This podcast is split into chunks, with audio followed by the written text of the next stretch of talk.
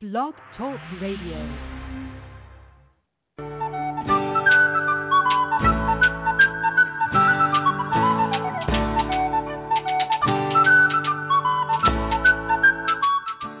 Welcome to the Spiritual Unity Radio Network, a station dedicated to the concept that all manifestations of the divine are equally valid. Join Reverend Terry Power HP, Robin McKean, and all the hosts for programming covering a wide range of spiritual topics. Right here on Blog Talk Radio.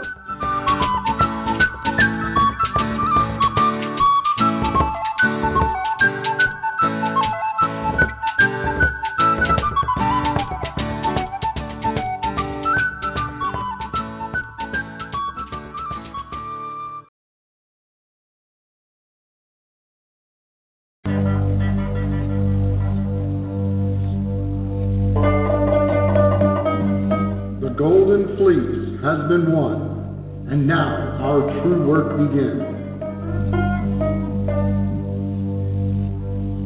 Welcome to the Elysium Project. In the Olympian tradition, Elysium is the highest heaven the human mind can conceive. Join Hercules on his latest and greatest quest, making the life we live and the earth we share a paradise for all.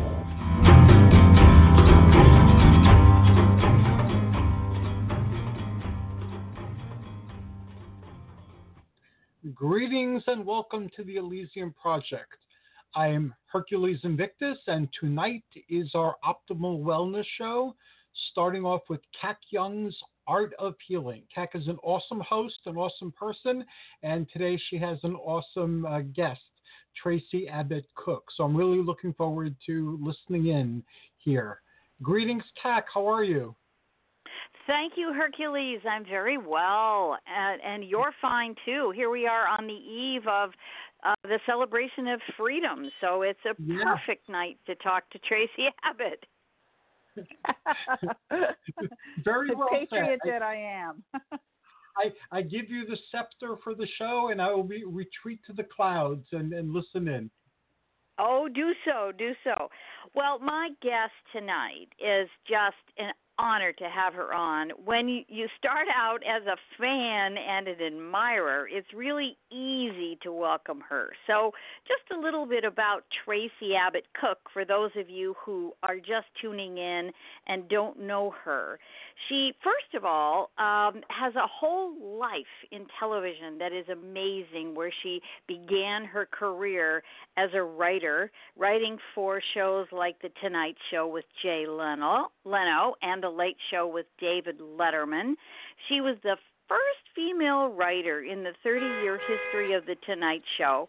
And she currently lives in Los Angeles with her husband and teenage son somewhere in her life after her uh years and years of credits as a writer and in production and television she took a turn into politics so it's been an amazing journey to watch her become sort of from behind the scenes and step into in front of the camera and be a force for making change in the world.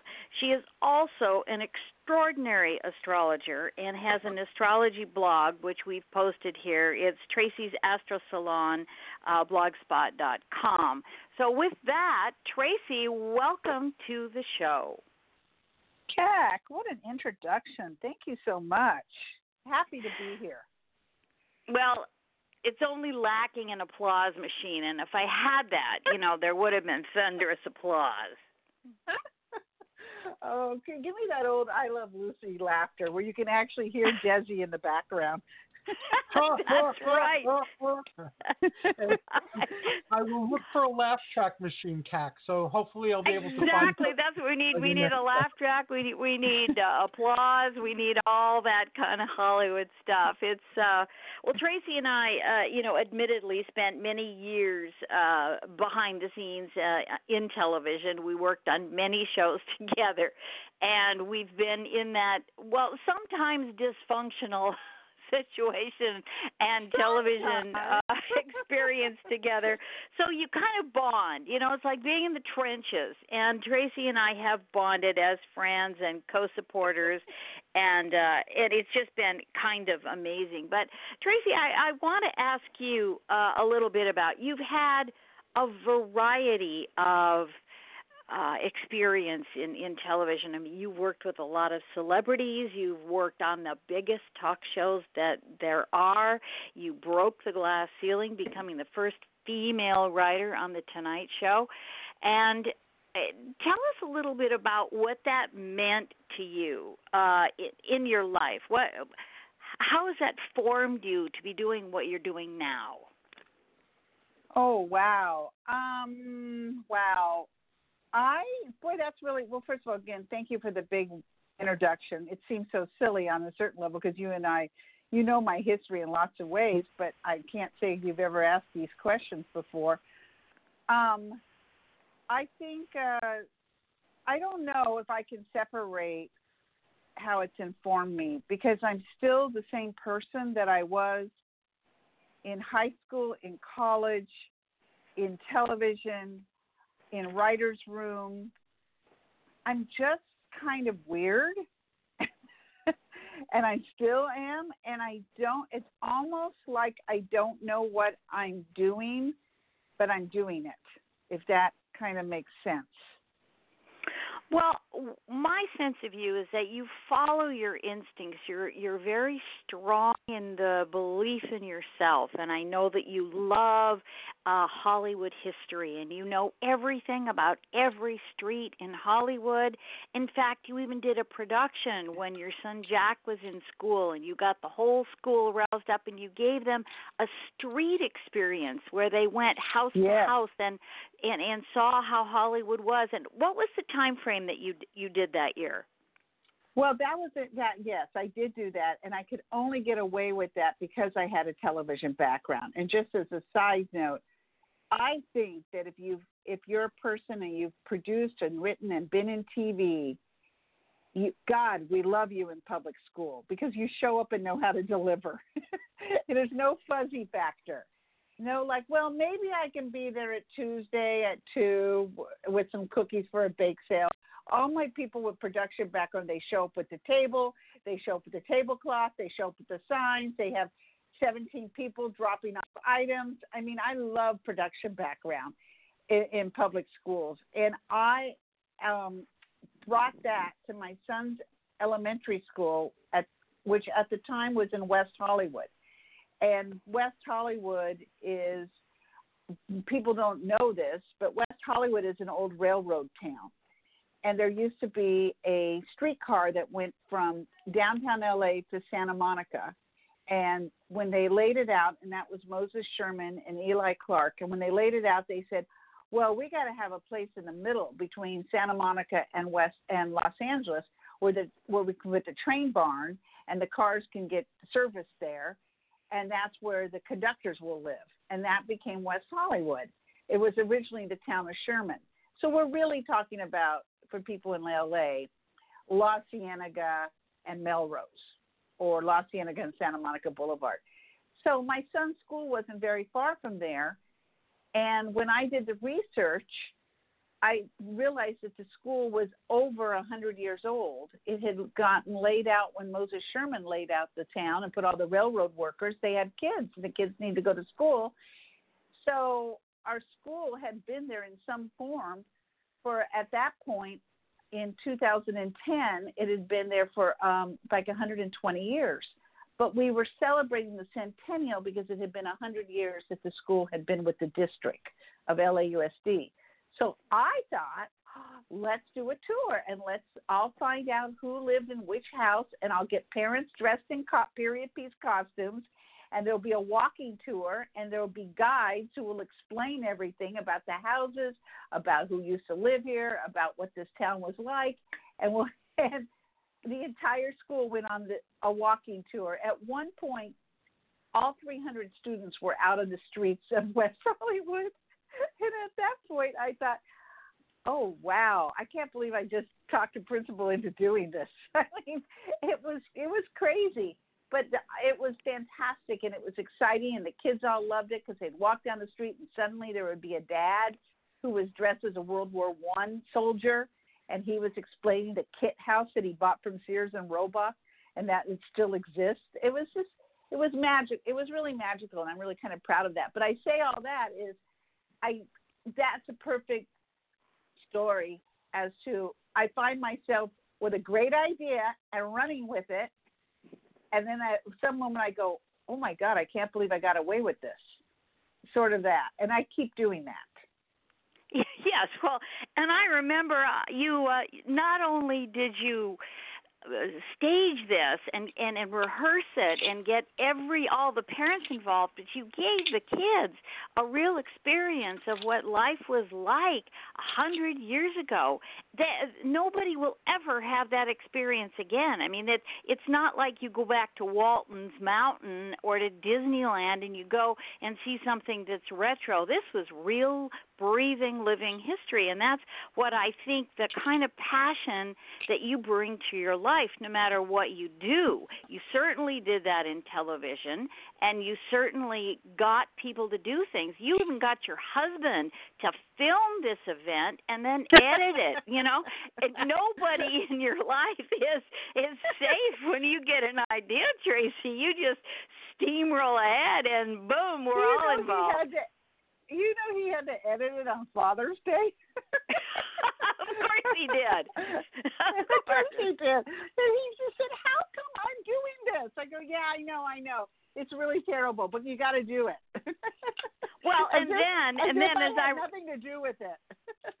I remember then when you took over the the head and you became a uh, a, a big wig in in the parents and the PTA because you needed to raise funds for the school and you were telling me at the time you know the the parents are lame. They're not lame out of choice but they they're lame because they don't know. They don't understand. We are lacking funds that we that we need the funds in order to do what we do. And so you got everybody all stirred up and all of a sudden you made like hundreds of thousands of dollars mm-hmm. for this little school that was about to be defunct it was a really yes and that is all true. But of course, it was never just me. It was it was me with all my other parents who were like minded. But I would I had the bigger mouth, and um, I in parts of this whole journey I had vision. Other people had other great visions as well, and it was a real orchestra. We all came together and did it. But we just knew because my son was in first grade when the economy tanked in 2008 so we knew what was coming. We knew the disaster that was going to be heading to public education when the money goes out of the system. And uh, and we all said we have got to get these parents engaged and they got to start writing checks. And we just did everything we could without beating them senselessly and actually in some ways we did. And they just and we went from I think raising I don't know, fifty thousand dollars a year to three hundred and fifty thousand a year to four. I think four hundred when we left. But that is what you have to do when you have a vision and you see a problem. You got to step it up you step it up and you get people involved. You get them enthused about their own product about their own children and and they it became more than just to drop the kids off to school and pick them up at 3 you got them engaged which is i think your greatest talent and why you you are going to be a great success now that you've turned into politics. I i don't see it going any other way because you are you are that way and you get people on board. You respect them, you honor them, you value them, and you get them charismatically attached to whatever it is you believe in. Well, you're very kind, and you know my thank you for that. And my my politics is still behind the scene. I'm not running for any um, position. I did run, as you know, to be a delegate in the California Democratic Party, but um, but I haven't ran for an office, and I, right now I don't know if that's where I'll go because I I love my behind the scenes stuff so much, but I'm out there. It's like it's it's I'm out there in plain sight, but I'm still kind of behind the scenes. It's weird. It's a very weird. It's a weird mix. It's just a weird mix of things. Well, that's probably your production DNA. You were never on camera, you were behind the scenes, and so someday you'll come to terms with that, I'm thinking. Um, because I remember you were in production and you were uh, a production assistant and, and you were helping. And then you decided one day, and I want you to tell us about this, you decided that you wanted to be a writer. Um, and uh, tell me about what happened. What, what was your moment, your aha moment where you said, I can do this? Well, um, yeah. How did that all happen? Well, I always, how do I break that down a little bit? Um, I, well, first of all, I always enjoyed humor and I w- always was funny.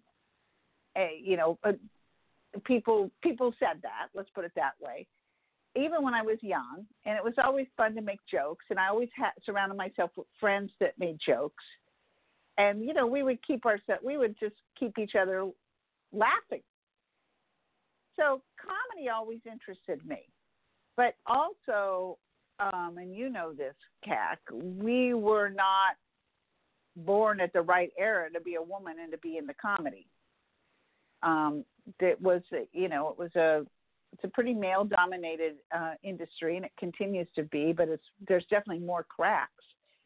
So as much as i enjoyed humor i also looked at that road and said well god help me. I don't know if i can do that. I mean that's I, and there were women that were writing comedy and they kind of were off putting to me on a certain level um and i'm not they they had a lot a lot of hard work that they had to do to get where they got but they kind of had a little chip on their shoulder, if I can say that. And they just, it was like, wow, I really would like to do humor, but my God, I don't want to turn into that.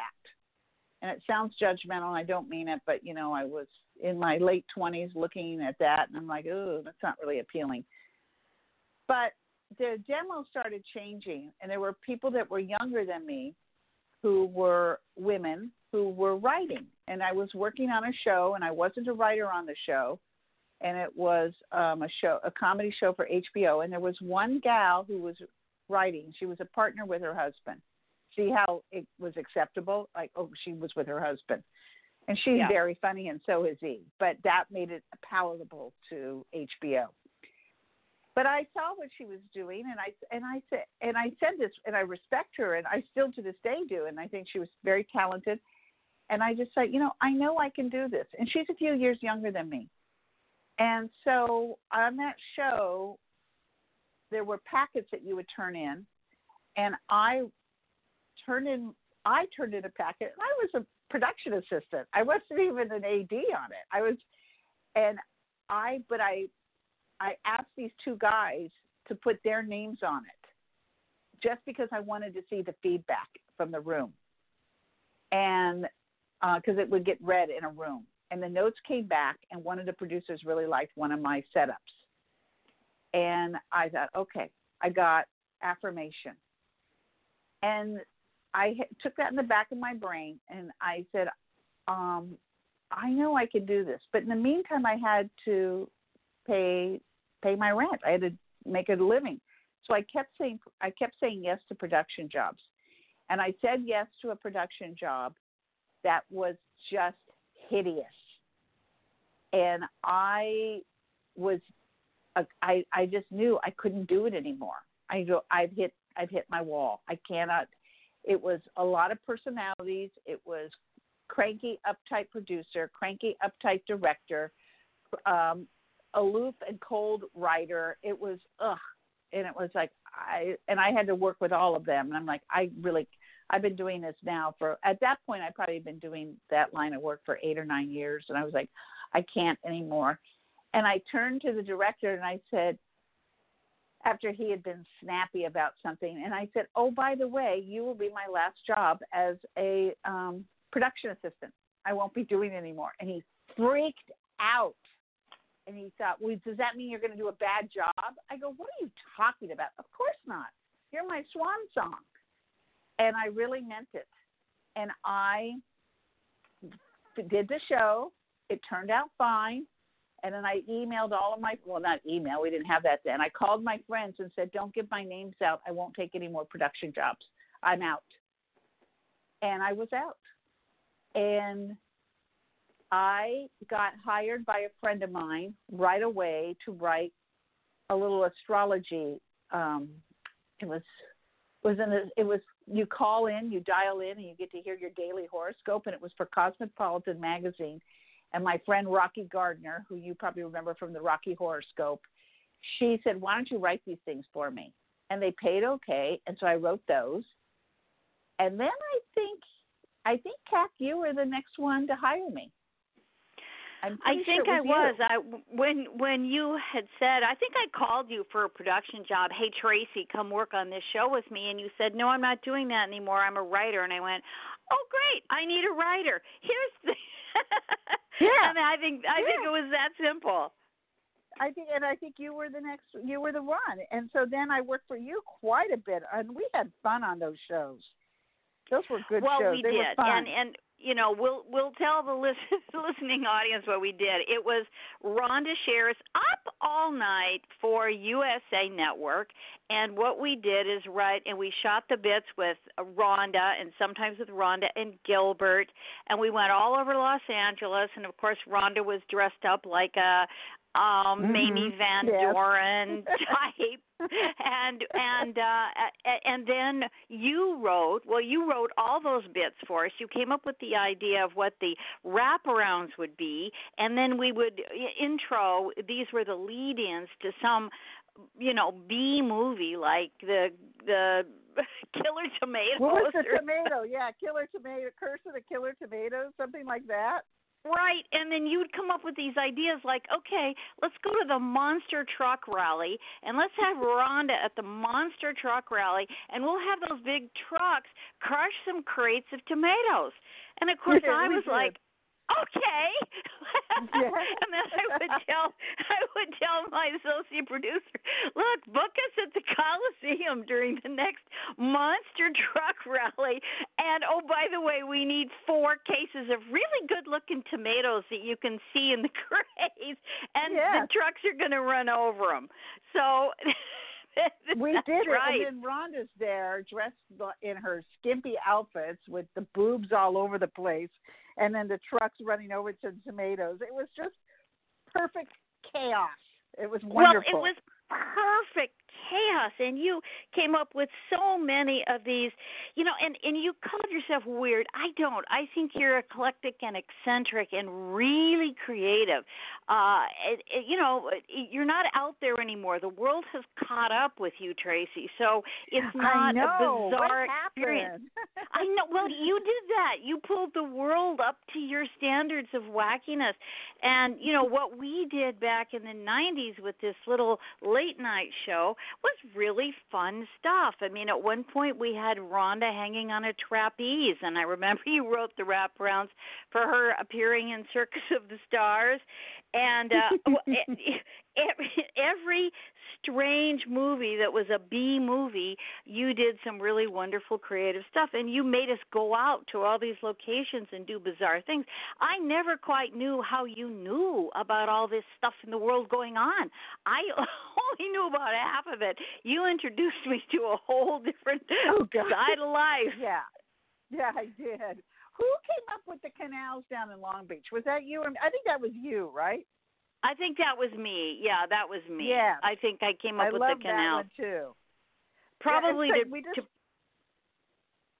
yes, we did. We did. We took them anywhere we could for a different location. That's true, and or whoever would let us in, whoever you know, and, and we were polite. We were a polite shooting group, and of course we showed up with this, you know, floozy, flamboyant, fabulous Rhonda Shear, who just entertained everybody. Her smile could charm anybody into doing anything. Oh, I think we were on Yes. tugboats. We were, yeah, but anything that made it work, and we did have a good time. But I think we had a lot of freedom. Well, first of all, we were late, late night, Yeah. so who really cared? You know, I think our biggest audience came from prison. Yes, it was always. She always kept. Did we ever have her read some fan mail? I can't remember. There was always inmate number seven seven three two. Exactly, and- like that. But I think we brought them joy. We brought the inmates some joy and some craziness and some relief. And uh, yeah, we got a lot of fan mail. So, you know, it was in a sense as I look back, it was a really healing show for a lot of people. And you got sure. to work really hard and watch well, just think of the free movies you got to see. Tracy, you got to see Killer Tomatoes 1 and 2 and Yes. The Toxic Avengers, and you know you got all Uh, these things that you probably never would have gone to see. they were crazy movies and i would have to watch them and then have to like write the little bits and make sense of them oh my god but it was a it was a super fun process It was, and I think that you know you got you really you got your writing chops honed. Then you were you were sharp. So by the time uh, you know, I always believed that we are trained in whatever it is we're doing for the next thing that we're going to do. And then you went on. You went from this late late night silly thing to working for Letterman. All of a sudden, you know, you moved to New York and you're writing for Yeah, Dave well- Letterman. I was wor yeah. So what happened is I worked for you, and then my friend said, "Come do some. We write for um, MTV and and uh, VH1." So then I was writing for them, and then but all the time I was working on my packet for Letterman, and then um, I submitted through a manager. There was an opening on Letterman, and I submitted, and at the same time I went out to New York and instead of doing writing remotely, I lived with my friend and I wrote on the shows while I was there.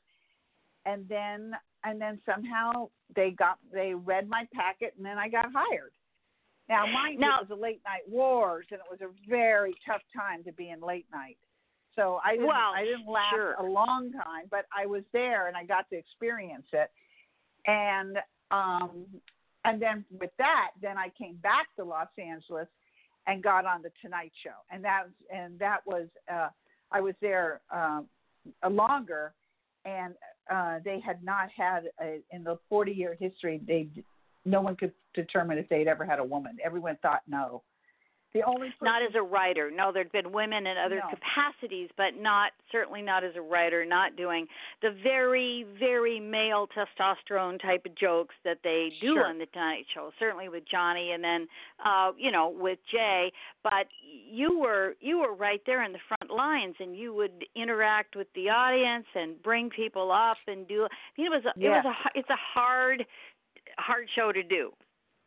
It's a very hard show to do. It's daily, and I think I, you and I talked about this before. I don't know where. It was either uh, on our interview or it was in your living room. I don't know, but they, um, I when I was there, I ended up being the one that went out for what later would become jaywalking, and I, it was the other two writers who were we were all bit writers. We did the stuff at the desk and they both they were both married and they had children and they had to go do school activities with their kids. It was like back to school night or something like that. And so um, Ross Perot was going to be on the show, and and this was 1994, I think. And Ross Perot was talking about um, NAFTA, and the executive producer of the show, Debbie Vickers, said came up and came to the room and said, Nobody in the audience is going to know what NAFTA is. Why doesn't somebody go out on the street and ask people? So normally, I think it probably would have been one of the guys because Jay has a comfort. They were closer to him on a comfort level, and I, I, I don't say that with any animosity. I just understood it, but they weren't available. So they, so Jay said, "All right, well Tracy, you'll go out." And then he brought Jimmy, his uh, who does writes monologue with us. So it was Jimmy and me, but I had to handle more of the the the producing part of it, like to get the to help get the people who he would interview. And um, we did it, and I picked the corner. I said we're going to Melrose and Gardner because that's going to be the right right right camera crowd. Believe me. And you know, we were having all these people asking him what NAFTA was. I mean, we had jokes, you know, is it the um, submarine on seaQuest or whatever the NBC show was? That's not it, but whatever it was. And we, you know, we had little jokes. And then there was a guy, and one of our field PAs, he had found him. And then I went to talk to him, and I almost cried real tears. This guy knew exactly what NAFTA was, and he compared it to a movement with the Irish workers in Ireland at the turn of the last century. And this guy was so smart, and this guy had a mohawk, tattoos, and body piercing everywhere. And he was our closer because nobody knew what NAFTA was but him. And and that was like the perfect little piece, the perfect bit, and that became the franchise to jaywalking, which was one ultimately became the um, the franchise for the show. It was a breakout piece. It, um, well, so it certainly I always was. took a little. I always felt good that I was out there for that. Yeah, I mean that that's that one of the things that got created because of your enthusiasm and your your uh your discovery of this wonderful lab that just freaked out in late night television. I mean, yeah, it was it was a Yeah. great moment. I I yeah, remember we that. Would never, yeah, we would never have gotten him if we had gone to let's say Universal or one of those places. And they didn't have a relationship with Universal at that time, but I'm just throwing that out there because it was just easier to go to Universal City Walk because it was close to NBC. I said, no, no, no, no, no, we got to get to Melrose, and that was. And they were there for years. Do we, I mean, long after I left the show, they were still on Melrose and Gardner. Yes, they were. It was great. And then when I went to Universal, we brought him up to Universal City Walk, and that's how that kind of happened. But then you influenced. uh, I just knew about it because of you. So we Yeah, both got a right. little bit of a coup over that. It was great. Yeah, I like Great. that. Now, I think one of the fun parts for me is that you were doing a bit on the Tonight Show, and you had to interview some college guys or graduates Uh. that ha- were going around and they were collecting spit in little jars from all the minor league players. You want to tell us how that ended up? Okay, well, it was uh, somewhat kind of like that. So, so I had um, left the show. It was a few years later, and I realized I'm like, oh my god, I got to get. I'm a conscientious objector in the late night wars. I'm like, I got to get out of this. So there's there's always a lot of that in my life. Oh man, I got to get out of this. I don't know how that happens, but that seems to be something I do a lot. But anyway, and I loved everybody, but it was just a very trying time to be in uh, late night comedy. So anyway, I'd left, but I would still freelance for them.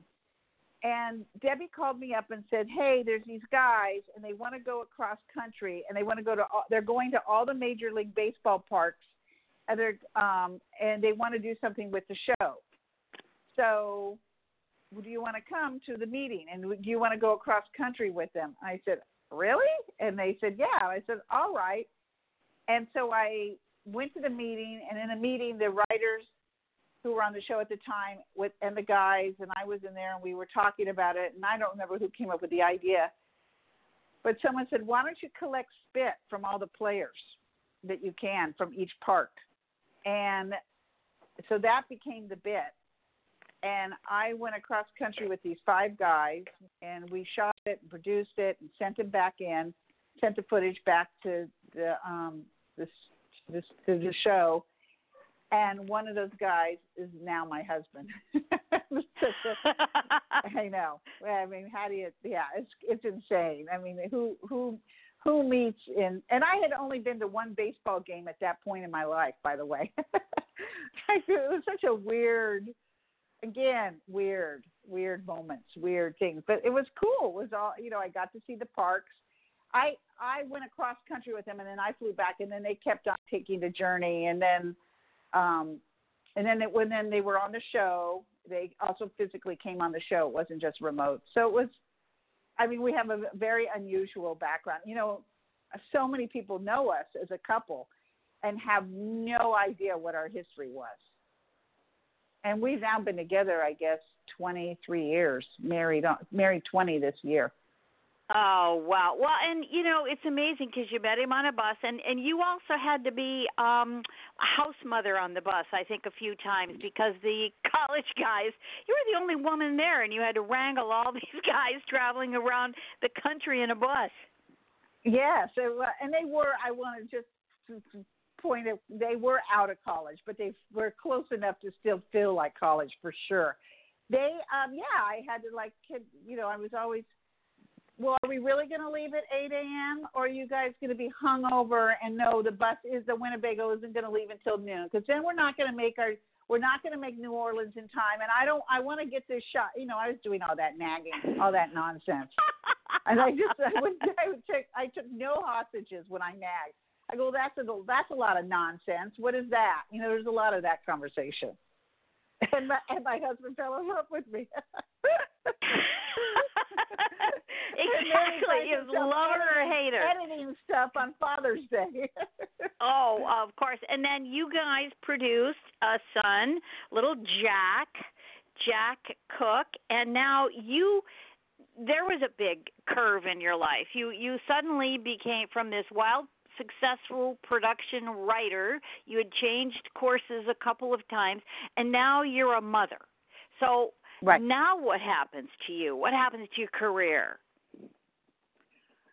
Well, I had I had Jack and Charlie and I kind of we were both still in production and I was freelancing. I would, you know, do some shows. I, I worked a lot for Dick Clark Productions and I was doing like award shows and things, writing them.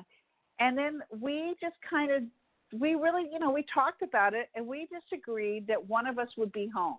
When one of us was working, the other would stay home with our son.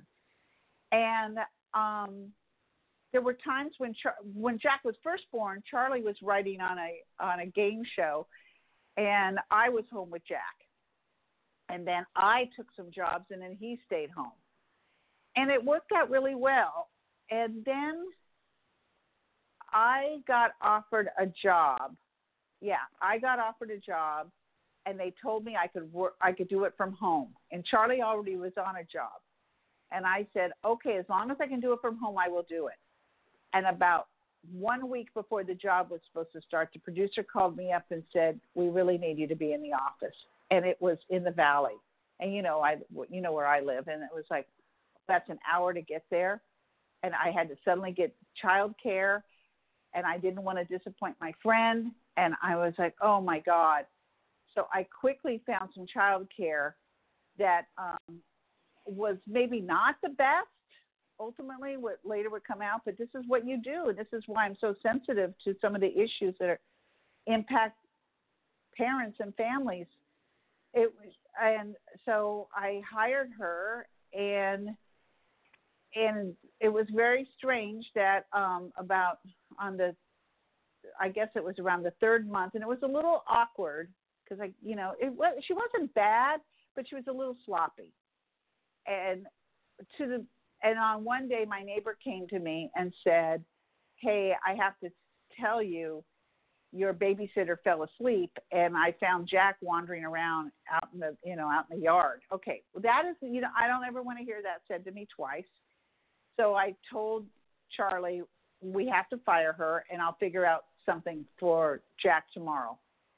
And that night my father died. So it was such a weird it was like lightning struck everything changed right then. So I quit the job because I knew I had to take care of things involving my um, my family. And it, as I said to my producer friend, I said, "This isn't where I put on a black dress and throw a funeral and then come back to work. It's very complicated what I have to take care of." And and so and and then what happened is um, my dad died and uh, there was a small business that he had and I kind of just took over running that and I kind of never looked back. There's a lot of never looking back with me. I'm like, yeah, I'm I'm now focused on mothering and schools and stuff like that, and I kind of was like, I, I felt like I'd done what I needed to do in television. So then you got active in the in the, the little was it the little red schoolhouse? Do I have that right? No, I wasn't there. I wasn't at Little Red Schoolhouse. I was at West Hollywood Elementary. I was there. West Hollywood. Okay. Okay. Mhm. And so you got active and th- and then you used all of your production experience and your ability all the things you used to charm people and get them to say things on the air. You used them uh you you used it to help the school, to build the school, to create enthusiasm, to to to develop programs that were really experiential for the kids. Well, I would bring in, yeah, like like yes, and I would also bring in guest speakers and and I worked with each grade because every grade there's a curriculum that you have to follow in California. So I can't remember it now, but I think California history is maybe fourth grade and Native Americans is third grade. So I found somebody who was a part of the Tongva tribe. That's the local California Los Angelino tribes and had him come speak and he showed up in the full outfit and the kids were like what is this you cat you would have loved him i mean it was he was great. He answered all their questions. He talked about the huts they used to build. Um so i would just do uh, that for all the different grades. And again i mean this is all talking about i i i. I worked with other i worked with there were so many wonderful parents in public school that are like me. They have this rich history and they bring it. And some of them are still working it. I mean this i remember this one person he he showed up in such a way and he we were having a yard sale for the school and he was so good working with some of the customers who were kind of you know lame. I go god you're good. And i said what do you do for a living? He said oh i'm a celebrity manager. I thought yeah okay got it Oh well, fantastic! And and so you applied that, and I remember you you did something with grapefruits once, and you gave the kids the experience of like essential oils or something with grapefruit. Yes, you, right. we we did um we did an alternative health day, and I had somebody in the corner of one of the hallways with aromatherapy, and the kids would go they they went from like reflexology to something else to kin- kinesiology to aromatherapy. And I saw this kid running from the corner to, with his friend. He goes, "Smell my hand! It smells like grapefruit," which cracked me up because he was saying it with such enthusiasm. I think he was in second grade. Oh my goodness. Okay, so now, I mean, I was just on your site today, and your current initiative is Rapid Response Fund for in- Immigrants, and you're trying to raise funds now to help the the immigrants that are in the Yes, detention so- centers at the border. right. Okay. So, Right. how did you So come that- across this group? What's this about now? Well, I'm with I'm I'm active in a lot of so my life changed. So you know, it's a funny little story or anecdote is that I used to, of course, I was uh, on the HOA board for my condo, and that that, you know those are if you've ever done that job, it's just it's hideous, of course, like all jobs. It's a heavy lift, and so I did that for a couple of years, and then it was time for me to move on. I was like, I got to move on, and I ended it in October of 20, 2016. And two weeks, and I was like, oh, wow. My husband said, what are you going to do with all this free time not being on the board? And I said, I don't know. You know, I really want to write a book. I think I'm going to work on that. Well, two weeks later, Donald Trump got elected. And then my life kind of turned then. I'm like, oh, yeah, now I'm doing this. Now I'm doing politics. So I, um, so I, with that, I then became very active with a lot of different groups. And there's, I'm in very, various Democratic clubs that I work with, and I, I'm in a lot of circles. And one of my groups is a lovely group of, of ladies, and they're feminists in action. A lot of them are moms. And this whole thing on the southern border has been just so disturbing on so many levels for so many people, moms and non moms. And um, I was, I knew that I was already kind of going south on this Fourth of July. Not that Fourth of July is my number one holiday. It's, I, I, you know, I love, I love my country, and I, but it's, you know, it's a holiday where you you're looking for fireworks. You usually have some kind of mosquito repellent on you. It, it hot dogs are not always my first choice of a of a meal choice. So it's not high up there in my holidays, but whatever it was went really south after I saw the father and the little girl um dead on the side of the Rio Grande. I'm like, uh, yeah, you're not going to get me to show up anywhere where there are fireworks. I'm really not feeling good about anything. And so I my people, one of my gals, one of my friends, she took it upon herself to go into her savings and she wrote a check for like three thousand dollars to get a mom because uh, who's in a detention camp seeking asylum an immigrant mom, and she and the part of the reason why they can't get reunited with their family on this side of the border is they don't have the bail money. And my friend was so horrified. She said, "I'm going to do this. I have to do something." And I was so inspired by her. I said, "Let's do another. Let's help." And she got the woman out. And I said, "Let's get another woman out, and let's do it on Fourth of July." Let's. I mean, we're not getting her out on Fourth, but let's get the money. So, anyway, that's so it's a uh, it's a group, and they've been um, they've been collecting money, and they just they go in and they get these they get these gals out of their you know their moms, and a lot of them are moms. A lot of them are um, uh, maybe they're young women. It's it's a pretty dire situation what's going on, and it's just not what I it's not how I envision my country being right now. So we got, so I have to be the citizen that I want and that's what. So um, I've so I've been posting it up on my blog and on my Facebook page, saying let's all kick in and let's uh, help these help these moms get out of these detention centers. Yes, yes, absolutely. I mean, I think we were all shocked to find out that they don't have uh, soap and water, and they're standing man to man to man uh, without a mm-hmm. place, without floor space, and that it is really a horrible situation going on in this country. Yeah, it's terrible. It's and it's and it's you know it's just going to keep going on until more and more people push back and that's what we're doing. And that's where my you know i mean we're not talking about my astrology but that's where my astrology is. It's like oh we're going to be doing this for a while. We're not anywhere close to being done. It's it, we'll we'll be doing this for some time.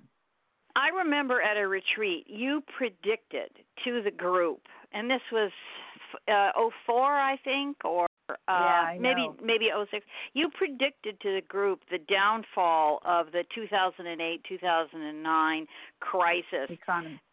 Yeah, yeah, you predicted that. And now, Tracy, tell us what's going on. Can you give us a, a sketch of what we're in for and how long so that we can have some kind of a peace of mind uh, instead of having whiplash every single day watching the news? Well, obviously we have the whiplasher in charge right now. Um, but we are so what's going on is we are in a time when we are what's we would call it's called a Pluto return. I know it sounds so it sounds like a really weird Disney movie, but Pluto is the uh, farthest planet in our in our solar system, and it takes Pluto over three over 300 years or around 300 years to go around the entire zodiac. So the last time Pluto was at, I think 24 degrees, I think it is 24 degrees Capricorn, was seven was July 4th, 1776.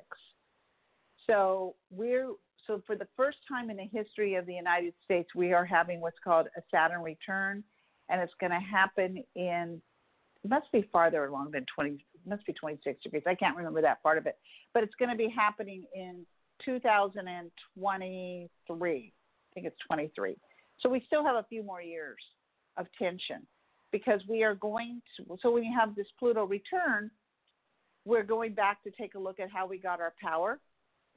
And it also involves masses of people. Now i'm a person i studied us history when i was in college and it's never been right. I've never, it's never squared with me that we fought the British for independence and yet we were a slaveholding nation. I was like, how does that work? Well, here we are, still dealing with our history in a real way, and we're all waking up to it in time for the Pluto return. So, and we have to really, and we Pluto, we have to look at our money with Capricorn especially. What is, how does money work here? And you know, you'll hear people say it a lot, like the top ten percent control all the wealth of the world or whatever it is. But forget all the the big statements that you might get if you go to a university and you're taking a lecture, you're take, taking notes in a lecture. It's like really, we're seeing it in real time. I have friends that are getting kicked out of apartments because they want to put their the land the owner of the building wants to put their land uh, put their child in the apartment, put their adult child there. So now, how do people find a new place to live? They can't they can't afford it. There's so much stuff that people cannot afford. And that's Pluto in Capricorn. And we are so not done. This is we're just we're still figuring this out. I, I you know, and this is I mean I'm just giving you one little small thing. I mean we know about it. We know about healthcare. We know about all the things. We know about our edu- our public education. We know the nonsense that's there. This I, these aren't just slogans that presidential candidates are throwing around. These are real issues, but a superficial answer will not work. It will have to be in depth. So, even I don't know who will get elected in 2020, but I know that the the fight will still be there. The fight's going to be there for a few years. And what I always tell my friends is the American Revolution happened when Pluto was in Capricorn in 1776. By the time the French Revolution happened, Pluto had moved into Aquarius. The American Revolution and the French Revolution were wildly different. I would rather have this revolution happen during Capricorn than in Aquarius. And if we don't get it right, it will happen here in Aquarius. And I, listen, the last time we got the guillotine, I don't want that.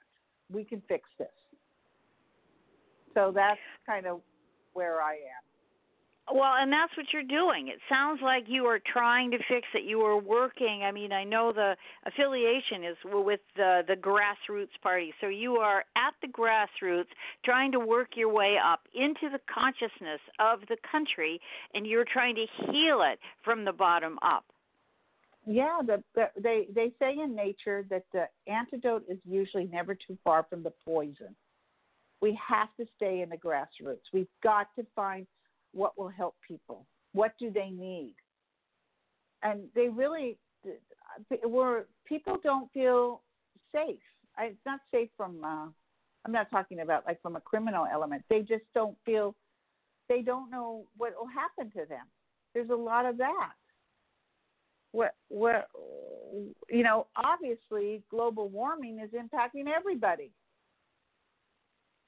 Yes, and I think people do not feel like they're in any kind of control because any time they they reach a balance or they get a little bit ahead, something happens a, a disaster a flood a fire some kind of a hurricane comes by and and rips that away from them so that we're constantly living right. in indecision and we're not knowing from one day to the other i think it's time to also take all of the the the knowledge we got in the 80s and 90s about living in the present you know ram dass be here now this is all we have is this moment right here right now and we have to realize the power in that moment and that we are the change that we must make the steps at the grassroots we must take off our thongs and walk on that grass see how it feels and take that up into the to the higher elements. But I think what we make the mistake of doing here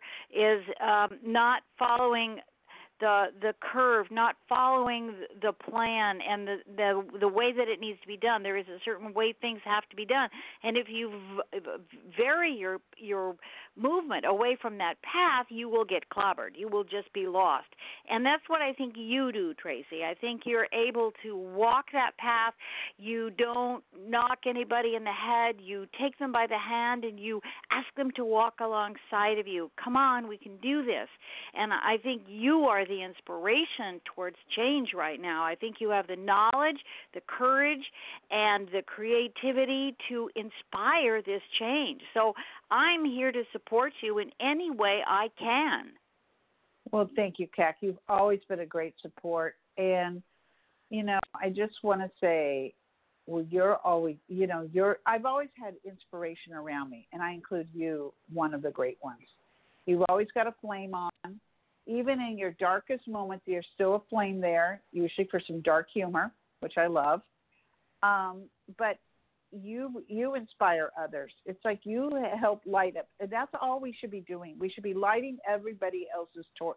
We should help them light their own torch, but we should walk around and have a flame next to us.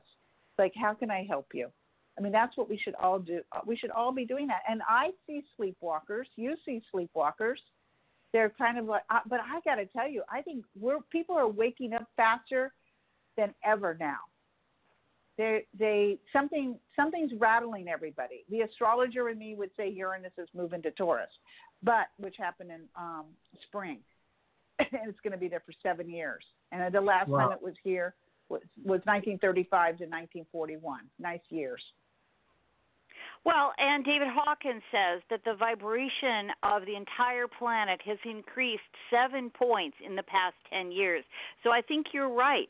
In, in terms of that scale, people are thinking higher. They're thinking uh, more about each other. They are joining together. There is more uh, cooperation happening. So the vibration of the planet is lifting, and that's a good thing. I think we, like you used the term heavy lifting, I think there's a lot more heavy lifting to do, and uh, you know, torchbearers uh, unite. Yes, for sure. And that's a powerful place to uh, wrap up our journey for tonight. Thank you. I was tempted to jump into the conversation uh, at many points because so many uh, wonderful and uh, inspiring things were uh, being said. Well, thank well, you. Thank you, Hercules, and I'm sorry we didn't let you get a word in edgewise. Let's have Tracy back, and we can do it again, oh, and you can pop in. Yes, yes and uh, we, our journeys are very similar in many ways, including uh, the Toxic Avenger. Uh, the Toxic Avenger and Lloyd Kaufman, who created him, were in my movie and uh, on my TV show on several occasions. And uh, uh, so I really enjoyed listening to your journey and all the wonderful places it's uh, taken you. Very inspiring.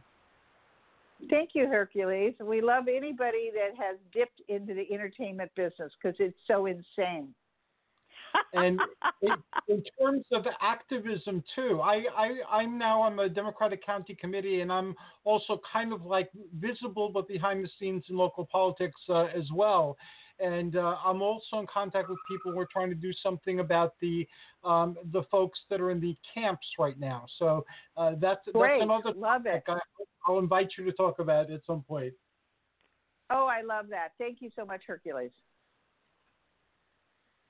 How can folks uh, get in contact with you and uh, learn more about you and get involved with things? well, I have a um, sure. I have an astrology blog called Tracy's Astro Salon, and people on Facebook can reach out to me as well.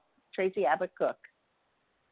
And for those on Facebook, uh, the links are there in the promo for today's show thank you so very much uh, for being on the show. Uh, and Kac is a torch, and uh, she has inspired so many people, myself included, uh, that uh, I, am in awe of her. Well, she thank is. you, Hercules. Thank you for asking me. Tracy, thank you. You are always my dear friend, and I'm such a fan and an admirer. Thank you, and, and best of luck in everything you do for us and for our country. Thank Amen. you, Kac. Thank you, Hercules. Fight on. Take care. Thanks again for being on. Many blessings for Mount Olympus. And I'll take that scepter back, uh, Kac, and I look forward to our next conversation. It's it's lit with a very high flame. Be careful, don't burn yourself. I can see that. Thank you uh, for the warning. Uh, we're going to listen to Dave DeBard's Merlin Am I, and then we'll be back with Jerry Hocek and the Empowered Hour.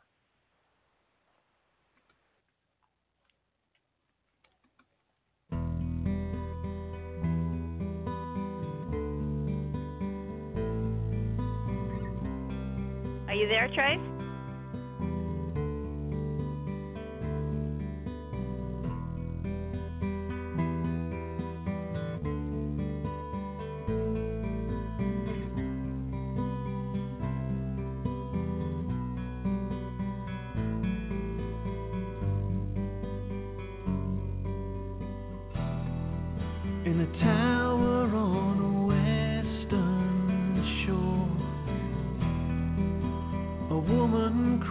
In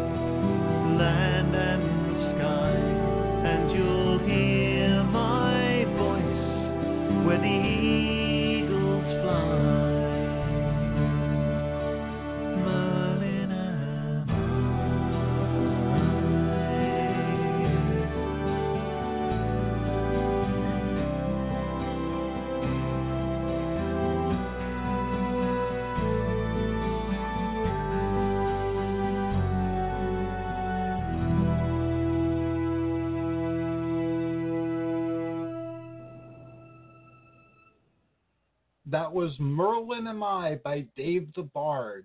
Greetings and welcome back to the Elysium Project. Today is our Optimal Wellness Show, and our second segment is the Empowered Hour with Jerry Hocek. Greetings and welcome, Jerry. How are you? Hi, Hercules. I'm doing pretty well. I'm glad to Um, hear that. Yeah, I, I heard from our alleged guest, potential Okay. guest.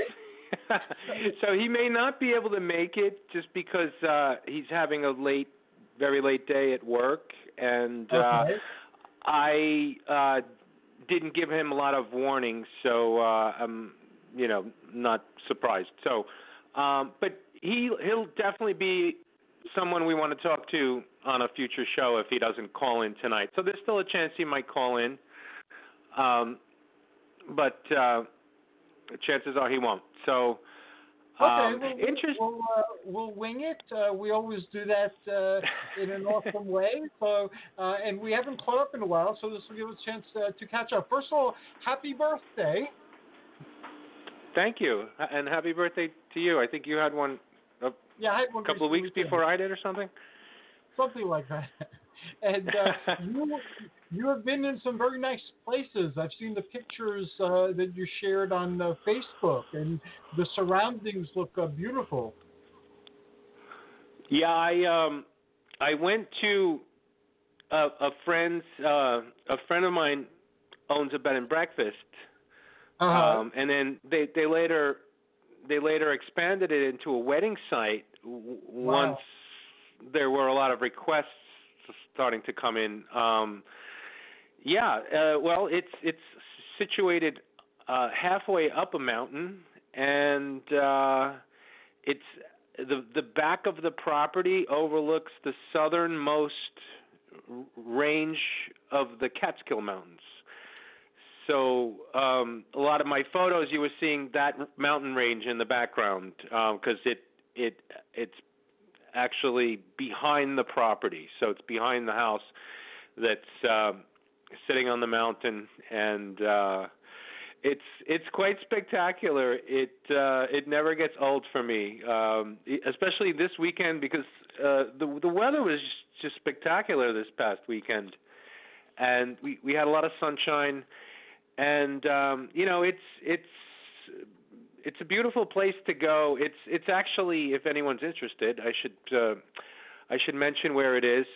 It's uh, it's actually technically it's in Olive, New York, but they have a Boiceville, New York mailing address, and neither one of those towns are probably familiar to anyone. Uh, but this um, uh, it's called Onteora Mountain House, and Mhm. it it's uh, it's actually originally it was a hunting retreat that Richard Hellmann, the mayonnaise mogul, built. So uh, the story goes that his doctor recommended. I guess he was getting stressed out because his business was growing exponentially. I, I would think, uh, you know, in that during that era, and uh, we're talking. Uh, I think it was like the th- the 30s or 40s, and um, I I believe the story goes that his doctor recommended that he uh, get a house in the country to, um, you know, give him a little. Uh, nature therapy. So uh, he was into hunting. He was into hunting, and uh, he built a hunting retreat. And uh, the website is onteora.com. It's O N like Nancy, so it's O N T E O R A dot com. O N T E O R A dot com.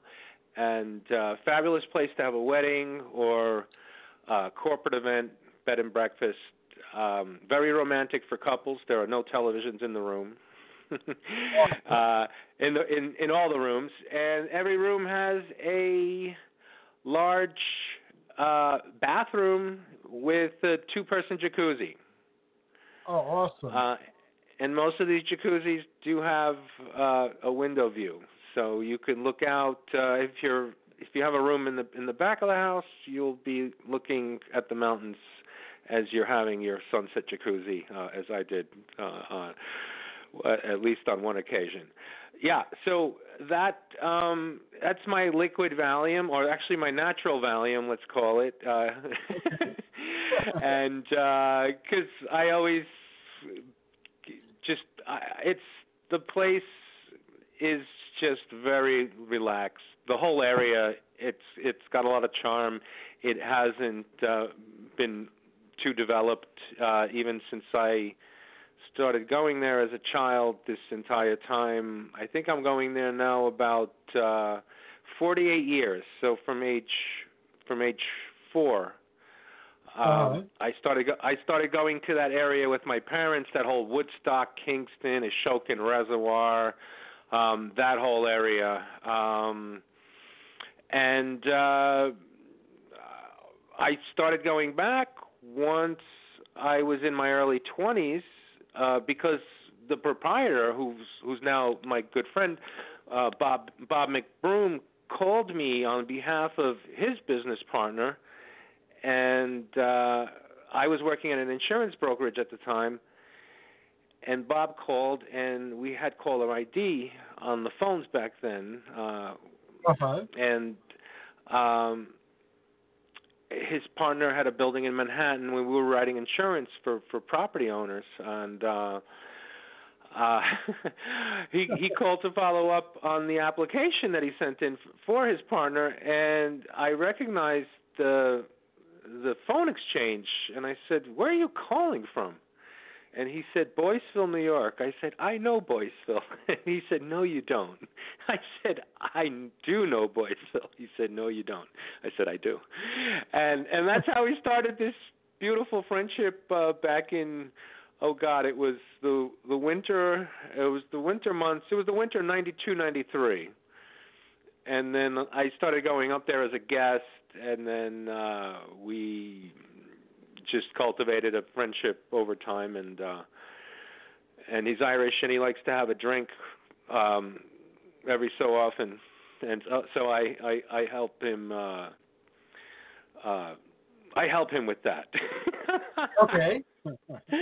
yeah, so we we had a we we we had a celebratory toast for my birthday and um swapped stories and insights as usual. So um I just wanted to mention that Norman, um, r- briefly, uh, just to prep people what Norman's about. So if he does call okay. in tonight, you have a little bit of background. If he doesn't, um, I'm just There's giving you something. Yeah, well, I'm giving you something to uh, be excited about, or or something okay. to anticipate. So um, this has been kind of showing up lately. It's interesting. Um, I, I have a new advertiser. I sold him uh, some a campaign for a few months. Anyway, um, this is a, just a gentleman. This is not Norman. This is somebody else called. Um, and they called. They contacted me around the same time. And this this this first gentleman, Scott. Um, he has he works out of a yoga center on on Main Street in Fort Lee, New Jersey um, just okay. you know minutes from the George Washington Bridge, and he does light therapy. And I believe I could be wrong, but um, I did try it out when I went to see him. Um, he was gracious enough to. Uh, actually, he did some therapy on my elbow because I have uh, kind of a chronic. I don't know. It's not an injury, but it's just my my wrist and elbow is not healing between workouts because I do these very intense workouts with a trainer. Uh, so I don't have to work out three three times a week. I only do it once. It's science based and uh, actually build strength and muscle. So uh, every week, week to week, as long as you know I'm giving it my all. So I have been, and uh, yeah, I'm seeing great results. So. Um, so I have I have this like nagging uh, like tendon ligament injury, or uh, it's just whatever. It gets overworked, I guess, because I'm pushing a lot of weight and I'm pushing it very or pulling it both very strict and slow and um you know weightlifting does wreak havoc havoc on the joints a little bit or it can. Yes it does. And um so yeah so i got some actually localized uh it's light therapy. It's again it's i think it's red and infrared. Um and i did the entire um they have a body booth which is uh like a tanning you know booth that you'd lay down inside and you know kind of close the lid over yourself and then you can listen to music with those funny little glasses right um to protect your eyes. And uh I did one of those and I had my workout that morning and I'll tell you what I felt very very rejuvenated after doing that session. I was only I was only in the bed for about 15 minutes and I Uh-huh. did notice I did notice a difference. I did notice that um I did notice that some of the tightness and some of the pain in in in my muscles uh from you know the the being sore from the workout in the morning uh it did dissipate uh in that 15 minutes. And uh he's got some other interesting uh technology or machinery there. And um the the this technology actually was first used by NASA um, because uh, I believe the lack of gravity creates compression. So this actually decompresses uh, astronauts. that, and I, I've actually read about this, and I might have a book somewhere on it that I picked up along the Uh-huh. way, but right now it's, it's buried uh, uh, in a box of uh, books. Um, and uh, can you explain the workout in a little bit more detail? Uh, recently, uh, uh, one of our other hosts, uh, Ron Fulton, shared uh, a workout that he's been doing, and I played with it and I tried it, and it's become like a regular now. I do it several times a week because I enjoy doing that workout so much. It's really hard, uh, and it leaves you exhausted afterwards, but it, it's really, really effective. So you're asking me for more detail on what exactly? On the workout that uh, you do, yeah. Uh, next oh, the workout. Yeah, yeah. It Uh, sounds, it it's called a slow burn. Huh? Excuse Okay. me. I'm sorry. Uh, I think I was talking over you just now. Because anyway, um, it's called a slow burn workout, and um, let me let me see if I can get some info on it. There's a, there's an entire book written on on it. Uh, I I assume by the person that created it. It sound like actually has two authors. I've never read it, but this workout was first introduced to me by my chiropractor slash uh, nutritionist slash acupuncturist, who's been in business, I believe, something like 35 years Okay. and he's a he's a voracious he's an obsessive researcher so when he says you know i don't i don't do everything he recommends but um Right. he's done a- he's done a lot of research and when he researches if if something ring, rings true then he he does it himself he test or, or tests it on himself so, um, so he first proves that whatever it is um, he's going to, let's say, recommend to patients, uh, you know, in Uh-huh. addition to what he's doing with them in the office, uh, that that it works and it's it provides the kind of results that uh, are expected. And that's Dr. Lavitan, Steve Lavitan, uh, on Cedar Lane in in Teaneck, New Jersey, and um, he actually helped set up the gym with a partner he had at the time. Then he had the partner buy him out, and the partner sold to these two young young gentlemen who are trainers, and then there's a female trainer as well. Um, so my trainer George, I've I've been doing this with him for about a little over a year and a half, and um, so what it is is it's about five Nautilus machines that cover every major ma- major muscle group. It's five yes five machines, and then I do I do for upper chest I do um, uh, incline dumbbell press presses, and then I do an inclined push up uh, on on actually on a on a bar just sitting on a rack on a on a uh, Okay. a barbell on a, on a barbell. So why all that for upper chest is because that what I'm doing with the Nautilus machines through strict uh, time under tension is I'm I'm working every mus every exercise. I'm I'm I'm doing it to co- total muscle fatigue. Okay. And one of the side benefits of that is that uh, it strips the glycogen or the sugar from the muscles, um, and then it it uh, processes them or processes it as uh, nutrition, as as food. Um, so in order to for that to happen, you have to um, work. You have to do the exercise to total muscle fatigue. So at the end of the every exercise, I cannot go on anymore. That's that's that's the goal. So and do you do um, a full body workout, or is it like uh, do you break your body into sections, or do you do like pushers one time and pulls? Like uh, how how does like a workout uh, work it's- itself uh, through? It's once a week. It's 45 minutes. It's five Nautilus machine exercises, Okay. and I do I do I use free weights, uh, and uh, I, you know I start with 45 pound dumbbells, then I go down to 40, then I go down to you know 25 or whatever, and then I do inclined uh, push-ups using uh, a barbell that's just sitting on a rack. Uh, so until I can't do any more of that. So that I just wind it down till I can't do everything.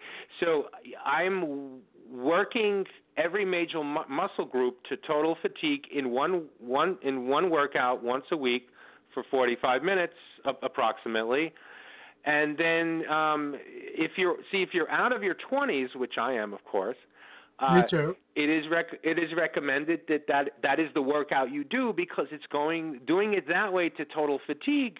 It's going to take if you're out of your 20s, it's going to take you that entire week for uh, the muscles to recover, to heal. So um, I've noticed that uh, I have put on muscle. This this this won't get you huge.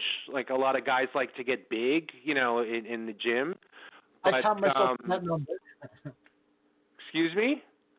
I count myself in that number. I was experimenting with one exercise and I was watching YouTube videos and the guy said, "This will not make you big." So it's like, okay, so I'm not I'm not going to do that right. Yeah. yeah, right. But what what it's doing for me because uh, everything's tracked. So time under tension and the weight I'm using is tracked on a spreadsheet. Um, so it's trainer assisted and trainer motivated. and Okay. um, so so um, I've my strength is of course it it goes up. Uh, well, that's the goal anyway to, is to make make progress uh, by by advancing uh, by doing the exercises longer each week, and then once the time uh, once you reach a certain time. Uh, the time duration of the exercise, then the trainer will, uh, you know, he'll add 10 pounds to whatever you're working out with currently, and um, so you know you do need pretty you need you do need that week to recover. And um so i noticed it is it i did put on about 10 pounds of muscle since i've been doing this uh which is uh, a little over a year and a half. And um the strength is definitely there. I i'm i feel muscular in every part of my body. Um i'm not huge but i'm i'm i'm not big at all. It, it, a little bit in the shoulder area because I always had big, you know, bigger shoulders, let's say, uh, uh, than the average, you know, guy. But um, I I feel, you know, I feel fit. I feel conditioned. I feel conditioned. I'm walking around. I feel, you know, muscles in my body and uh i i just i would say i look i look conditioned i look i look like i have muscle tone um it it, it is building some definition as, as you know as, as well as strength and stamina um and again it's only 45 minutes a week and i do this at on point fitness if anybody's local here uh it's cedar lane new jersey um on point i think it's on onpointfitness.com on Okay. point is one word.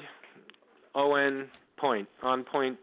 I think it's on point onpointfitness.com. So you can check them out online. Um, George is my trainer. I highly recommend him uh, because he's just very, very good at what he does, and uh, he's got a he's just got a really good demeanor. He's very supportive and and um he's uh he psychs you out. He psychs you up. And he lets Okay. me play he lets me so when I work out I play the hardest um and it's something I don't really listen to um you know except for maybe periodically um when I'm in the mood which isn't that often but um he puts on uh like hardcore heavy metal we we we put on the Pantera station on Okay. Pantera yeah Pantera on on uh uh on Pandora, Pantera on Pandora, and that you know sets the tone for me being an animal and lifting weights like I'm 25 years old. That's awesome. That, that is awesome. Uh, it sounds like a, a challenge, and uh, it's only one day a week. I like exercising, and uh, um, I've had folks on the show uh, who are like uh, fitness uh, gurus or on the path and uh, uh, and sharing what they're doing. So I'm actually I've actually cut back two days. I used to work out six seven days. Now I'm now I'm working out like uh, five days. Um, Uh-huh. And it really helps. I during the time when I'm in exercising, my muscles are growing faster. So even though I, I love the process, uh, so it's not onerous and it's not really work. It's a joyous uh, experience. Uh, but I found that in order to grow, I need to not exercise as much. So uh, that sounds awesome if you could fit all that into um, one day a week for 45 minutes and see results. Yeah, uh, and very good results. Um, but again, you have I'm all in, and this is not for everyone. This is uh, it's pretty intense, and you know you get out of it what you put into it. So Right. I, you know, being that it's only 45 minutes, it's uh, it's just been excellent for me because I don't have I'm busy. I don't have a lot of time. I can't I couldn't see myself three times a week in the gym. Um, even though I wouldn't mind doing it, I wouldn't mind having a more, you know, uh, muscular body, conditioned body. But it's not that important to me. I'm I'm doing this to be fit, and Right. um, uh, yeah, it's. Uh, I'm going. I'm going actually on the beach tomorrow, and although I I don't like to run or jog, um, I I don't mind jogging, doing some light jogging on the beach because uh, it's less impact on on the knees and ankles and legs and such. Um, so I'm gonna, you know, see what my stamina is like because I haven't done any running since I've, uh, and I don't. I tend, I tend not to like to run. Um, but uh, I'm gonna, I'm gonna see. I, I, I, I tend to do do some jogging when I, I'm on the beach, which isn't that often. But uh, I'm gonna see what my performance is like uh, for the first time since I've been doing this workout. And uh, I mean, I've already like ran up halfway up up the cliff in in the Palisades uh, down in Fort Lee. Um, so I you know I know I have I have some good stamina for that. So uh, tomorrow will be an interesting test. Um, so getting back to to Scott, um, his website that, that was the guy in Fort Lee. His website is light. His la, his website is Light Path to Wellness. That's Light Path to that's T O Wellness dot com. So it's Light Path to To T O Wellness dot com. Excuse me. and um, um, again, used by NASA. They actually had these units on the on the space shuttle. So uh, Wow. what it does is, yeah. So it's it's like a D. He he explained it as uh, it kind of ex, it's expansive. So uh, think of injury, right? Think of uh, soreness, stiffness. It's it it's it it's constricts, right? It's constrictive, constricting.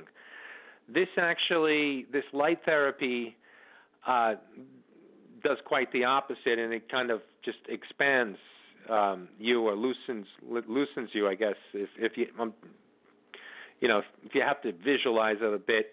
Um, so I did come out of the bed feeling definitely rejuvenated and in uh, in in a measurable, significantly measurable amount of uh, I had less I had less soreness, I had less pain because uh, I did a workout that morning, and uh, significantly less pain soreness than when I went into the bed. So that was that was readily apparent. Now um, there are football teams that also have this um, these beds, this technology, this light uh, light therapy. It could also there's there's a, a a machine that that has a gun that uh, can apply concentrated levels of this light um, in in localized areas such as you know joints, elbows, knees, uh, lower back, neck, um, even you know fingers. Uh, so again, I had my I had my elbow treated. I'm going to go back because uh, n- normally when it's chronic uh, pain like this, it it it normally takes a few sessions. Um, but uh, but there was out of the you know I tried a couple other machines and it was quite. Um, oh, and a lot of trainers go and uh, do this because guess what? What? They're typically getting hurt periodically. Be, because they're working with clients and they're they're moving, you know, they're handling weights and they're moving weights and uh and then they do their own workouts. So uh their jobs are very physically demanding. So um they do get a lot of trainers in and um there's actually uh Scott at at Light Light Path to Wellness does have uh, again, if you go on the website, which I provided earlier, lightpath2 to wellness.com, um, they, I believe, you'll see hours. Uh, there, there is a certain time of the day on a particular day when trainers can come in and uh, get treated at you know or do the you know do the treatments do the do the sessions with the light therapy sessions at no charge uh, and that's that's a courtesy to trainers, uh, so they uh, can you know present it or recommend it to their their clients. Um, so again, football professional football teams. Uh, he mentioned a few. I don't remember them, but um, you know major major football teams are using this. NFL teams. Um, also, uh, NASA was I guess the first to really put it on the map um, as a viable therapy. And Mhm. um, you know, so we're seeing accelerated healing in uh, you know uh, muscle, uh, ligament, uh, tendon pain, joint pain, um, pulled muscles, uh, you name it. It's it it it, it accelerates healing, uh, so people can get back to their normal routine and you know not be hampered by by pain and uh you know limit, limited movement and uh so Norman shows up around the same time. He calls me and Oh. his simple expl- his simple explanation was this. And I was already familiar with the technology because I had a it, well similar technology anyway because I had an advertiser who was using a machine similar, uh, I guess, because it's kind of a similar concept, works a, works a similar way, and um, they had a machine. It was out of Canada, and it was pretty well known in Canada, but not so well known here. And what it would, what what it would do, it would determine um, which specific seasonal allergies you have to what meaning to what plants uh, even even works with um, food allergies as well and um, so this machine would determine you know what uh, well if it's a food allergy you already know what what what um, what you're sensitive to but the machine would determine the specific seasonal allergy to which plant. So you, there's probably a little bit of uh, testing that goes on, some diagnostics, and then um, in our bodies, I guess I, I might not be explaining this the best way, but in our bodies, these plants that let's say we're allergic to, you know, whether whether it's ragweed or whatever, um, uh, it it has a specific frequency or resonates a specific frequency. So what this equipment out of Canada did was it it would emit that same frequency into the client's body and it would cancel out the the allergy or the sensitivity by just hitting it with its own frequency. Okay. Um, and you know these people had an they, the the people that were advertising with me they also they had a drugstore they were well educated they they did the research i i think one of them had some uh you know issues in the area of allergies or food sensitivities so uh it this is what first um um uh you know a, a interest interest interest interested in this. And yeah it was you know of course some you know they had their own story about uh allergies. So um once they determined you know through their research and that this actually worked they went ahead and purchased a unit. They set up an office and they were advertising and and we were one of the places that were advertising in in natural awakenings magazine. Um and uh so norman calls me up and he says look i have this machine that i believe he developed. Um, we uh, I don't have a lot of detail, but um, basically he said the machine will scan the entire body, and it will term, determine where the energy blocks are. Okay, so it will determine where where energy or cell stagnation is, and um, whether it's from it doesn't matter diet, emotion, um usually these things are you know they're, they're emotion based or uh so he the, the, Norman's machine, his equipment determines, you know, where the block is, what the frequency is, and then it it neutralizes it with, again, emitting its own frequency into the body, so it actually it it cancels out or neutralizes the the place where there's energy stagnation or energy blockage, and um, so whatever the issue is, whether it manifests as physical or emotional or or you know it could be it could be pain, it could be nervousness, it could be stress, um, it could be uh, uh, you know whatever. Uh, Un- uncontrollable emotional outbursts, uh, depression, anxiety, whatever it is, this machine can diagnose where this blockage is in the body that, that's causing the disturbance and actually um, neutralize it. And um, I, I'm going to try to see him soon because I have I have this high blood pressure uh, issue going on and uh, I am taking something for it now. It's herbal. Yeah, it. Um, I determined it wasn't. It wasn't stress or emotional. Uh, you know, emotion based. That it's something. Well, it is, I guess, underlying, but um, I, I still haven't determined what's what's causing it.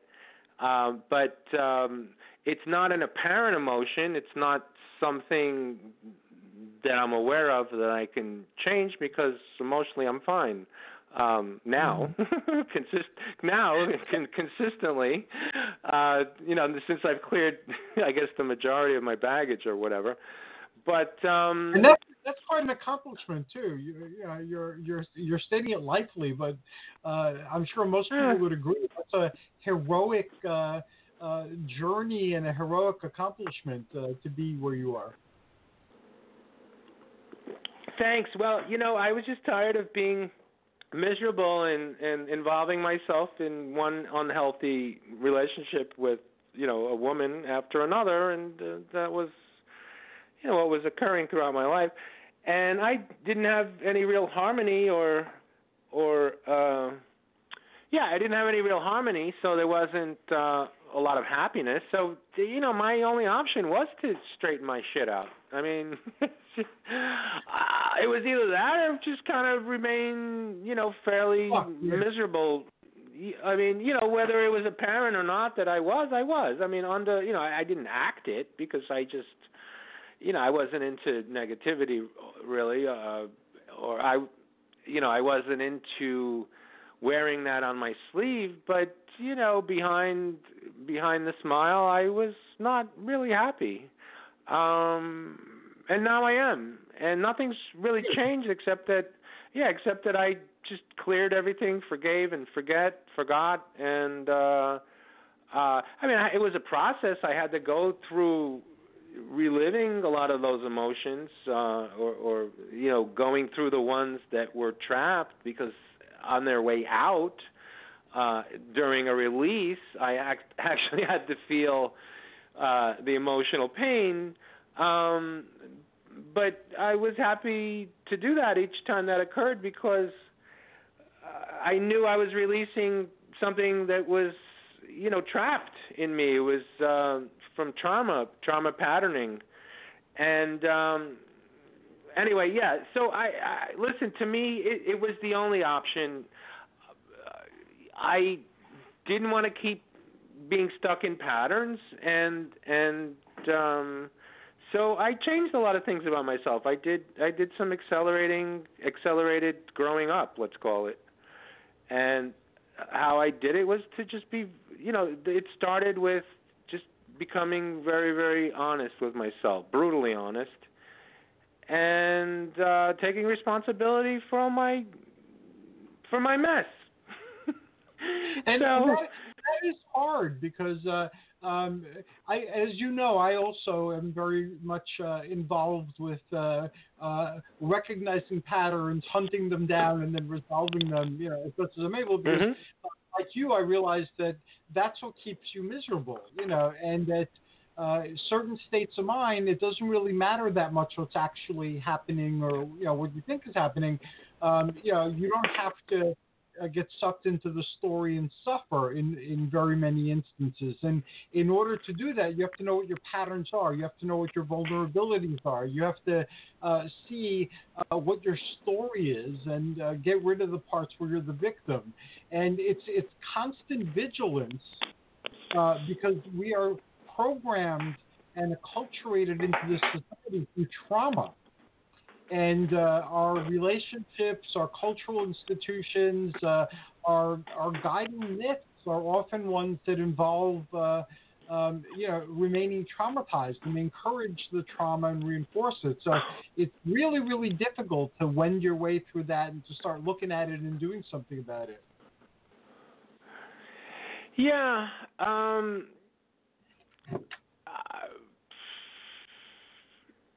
it, it, I, I, I don't know why it's difficult. I was ready to do. Not that I was ready, but I wasn't ready. But I could have done this sooner. But I think karmically, I, it, it needed to run its course, which, which is fine, I guess. Um, because now looking back, um, everything makes sense and Yeah. um and I'll tell you I'll tell you one of the big things we don't even talk about. Like you know what? I, it's funny there was one of my advertisers is a functional medicine doctor Dr. Pucci out of Oradell New Jersey and he wrote he wrote an article one one day one for one one one month. He writes he submits an article every month. And this was about it was about I I forget. You know what? Let me let me try to I'm going to try to find it while we're talking. But the the premise was that the, the way he the way he um what's the word? The way he presented the article was uh it was about constipation. Okay. and and uh I'm going to try to find here. What what was his Oh, the comment. Yeah, here's the here was his. This was his title. Whether or not we used it, I, I'd have to look at the copy after editing. But he said the common secret no one talks about: constipation. That was his title. The common secret no one talks about, right? And um, I, I know the way we eat in this country. Um, there's a lot of constipation out there. and if Right. you're European, you're not even eating a portion of the vegetables that Americans are eating, and Americans don't hardly eat any vegetables. So, Mhm. you, you know, I'm a big fan of eating vegetable fiber because it helps push everything out. I mean, it's just you know Right. it's common sense, common sense, right? And um, so so the, my point is that a lot of people are walking around constipated, not really doing much about it because they kind of know, well, it's the lifestyle, it's the food I'm eating, or whatever. But I'm not ready to make any changes yet. So you know, it, it, he Pucci positions this as you know, it's the secret we all know about, but nobody's talking about. So the other secret, uh, aside from constipation, that nobody's talking about is is the the the crap the the the stuff our parents and I'm not doing this to blame, but we have to Right. fess up. We have to fess up and and you know yeah I I I want to get along too, but you know we have to be honest and and you know one thing I determined was was you know, it happened to me, and I know it's happening to a lot of people, and and it continues to happen until we figure it out.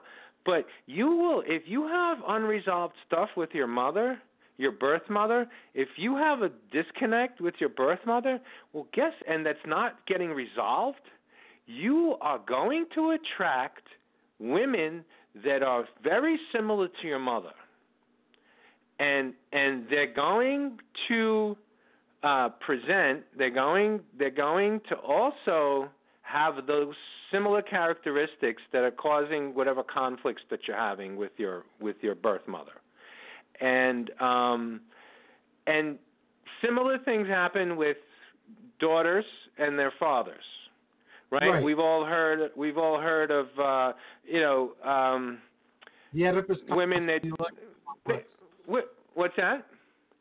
Uh, the Oedipus complex and the uh, Electra complex. The Oedipus complex is, uh, uh, is for men, and the Electra complex is for women, uh, out of the same uh, um, you know, mythologies, the Greek mythologies, and uh, uh, it, it pretty much uh, uh, states what you just stated. You know, that that people are, pr- are prone to uh, marrying their parents uh, to resolve issues that they're not resolving directly with their parents.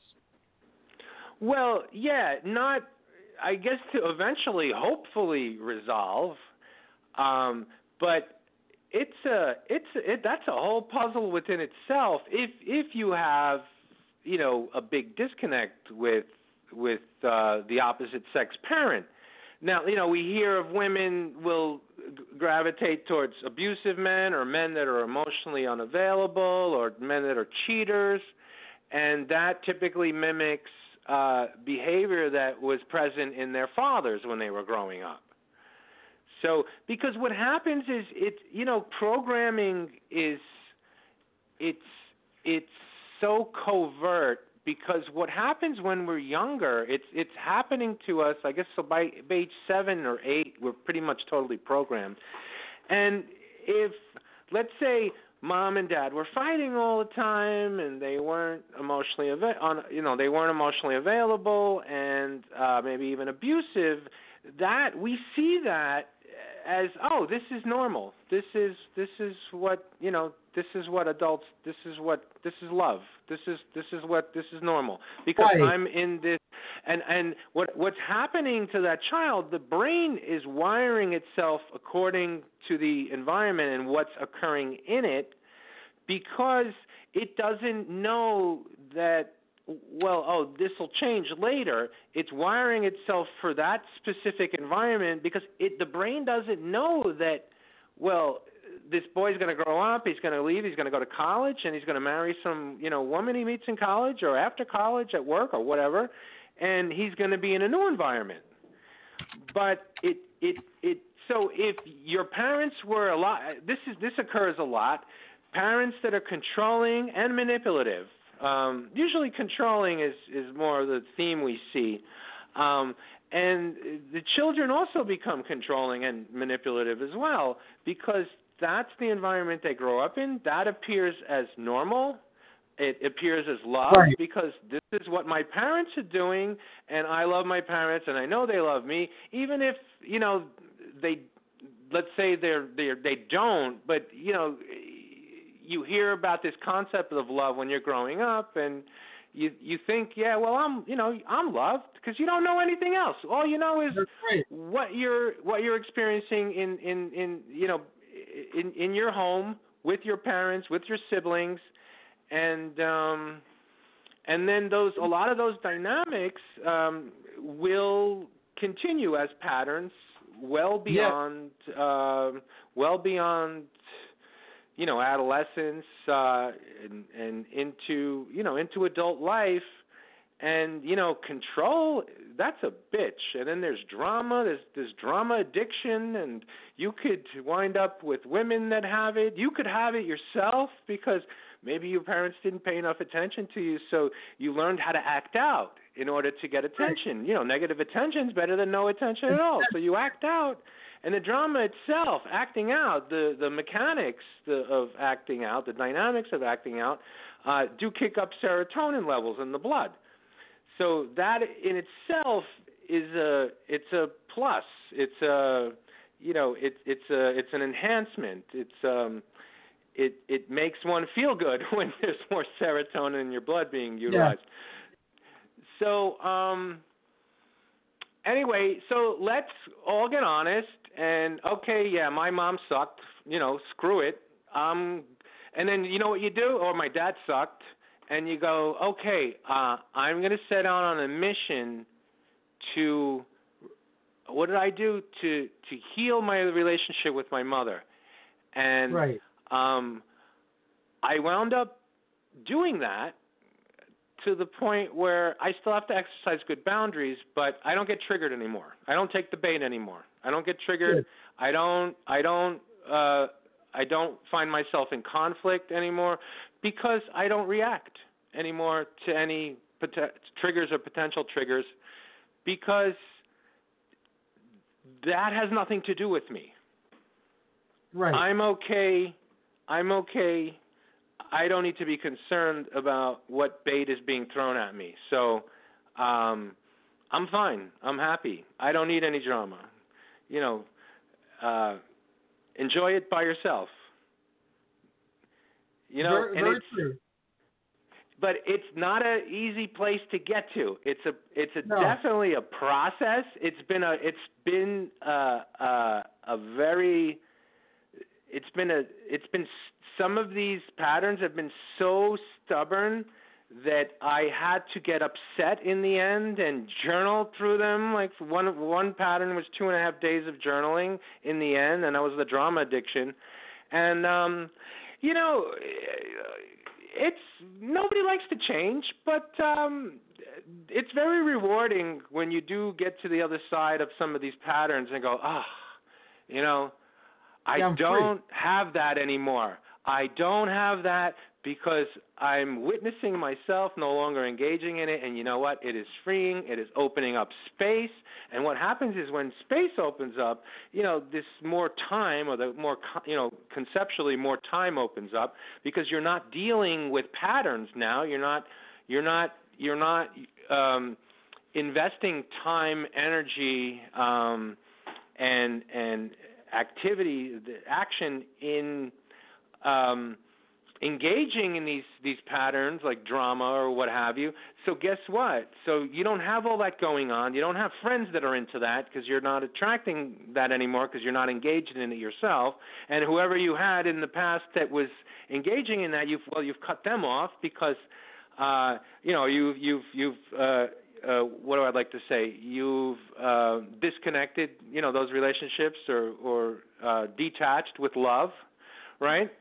So mm-hmm. so um so now now you have these dreams or you always had these dreams but you can never quite really get yourself motivated enough or you can never quite get yourself productive enough uh, because you were stuck in patterns and you were dealing with this like like uh, uh, record stuck you know uh, or whatever broken record, right? Over and over, same old stuff being regurgitated, same old uh, uh, similar incidents would arise, similar conflicts would arise because the patterns are, are there till till they're um, eventually uh, disengaged from, and um, so now you're you you're not wasting any time and energy um, dealing with behavior patterns, uh, thought patterns that uh, you know inhibit productivity. That that uh, so so now you're working on the stuff you really want to do, which which is actually happening with me, and um, because uh, you know I just I don't know now I'm ready I guess, and now uh, I don't know what's you know it's funny I haven't even looked at this too closely yet, but I've been definitely been more productive. I had some superfood also uh, come along through a um, through just a friend and that I've been taking that's been giving me more mental clarity. It's a Very it's a uh, yeah, it's a like a superfood rice powder uh, from from Asia, and um, so I have I have increased mental clarity, and I'm not dealing with old thought patterns, old behavior patterns um, at all. Really, it seems like, and um, so now I'm going for I'm going after what I want to see in my life.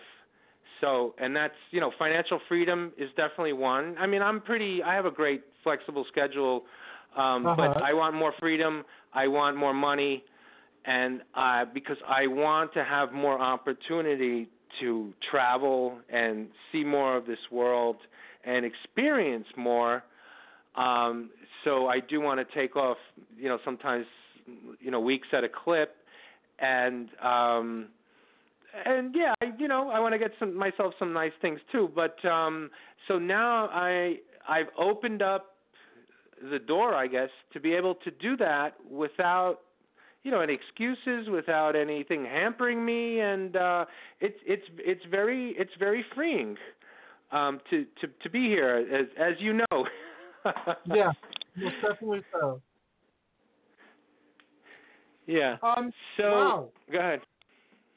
No, we're nearing the end of our hour. Uh, what do you call it? I'm glad that our guest wasn't able to join us because, uh, as always, uh, uh, we discussed some very uh, heavy and important uh, things.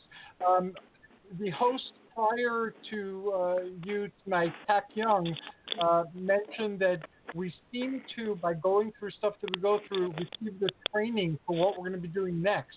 And you, you're certainly reinforcing that through the things that you're saying. Right. I again, I think you know everything that occurs, all these challenges we have. It doesn't matter what it is. It doesn't really matter. Anxiety, depression, uh, relationship issues, um, addiction. It all goes back to some type of trauma. Now, you know, trauma is not limited to uh, bombs blowing up next to you in a war or being raped in an alley. That's trauma, yes, but but trauma is also having a parent that didn't show love, a parent that's that's um, emotionally unavailable. That can be, depending on how, how a child is wired, could be very very traumatic, and then it sets up a pattern uh, that uh, you know arises out of this lack, and um, now this child as an adult will attract people like his mother. So um until he resolves the issue with his mother.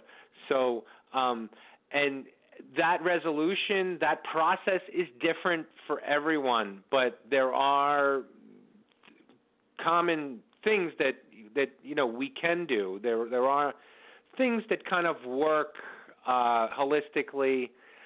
Um there's there's a lot of uh therapies out there that clear you know this type of energy from from from traumas. And uh it's just you know it's it's uh, underutilized. It's not part of you know the the healthcare system and insurance and all that. So uh it's it's um you know out of pocket. And And- um may maybe it's set up that way because you know if you're really really serious about change about empowering yourself about getting healthy you know physically emotionally um then you'll do whatever it takes so um you know it's not this is taking responsibility, and yeah, if you have to pay your way through, then you have to pay your way through. So it's important enough uh, in order to sh- shell out some money. Um, but if you're not looking to take responsibility and you're just looking to go to the doctor to get, you know, whatever the pill of the month is um, to uh, manage symptoms like anxiety, depression, and not really getting to the core of things, and working through those and and uh, coming to resolutions, forgiving, forgetting, uh, you know, verbalizing what happened. Jerry, yeah. we're gonna have to make it a to be continued. They're gonna cut us off in ten seconds. So no, that's uh, fine. I was done anyway. So I had a great uh, time conversing with you. Uh, thanks yeah. uh, for being on tonight, and I'll give you a call sometime sure. this week. Yeah, let's definitely talk. And um, yeah, so anyway, it's all about getting very, very honest and saying, okay, what can I change? What's the what's at the core of this? And um, you know, what do I have to do? I'm ready. I'm all in, and and all the tools, all the instruments, the information people will show up. Uh, trust me, the universe does support us as long as we're all, as long as we're serious and, and willing to take responsibility. Have a great evening, Hercules, and uh, I'll Thank talk you. to you soon. I'll talk to you soon. Okay. Bye.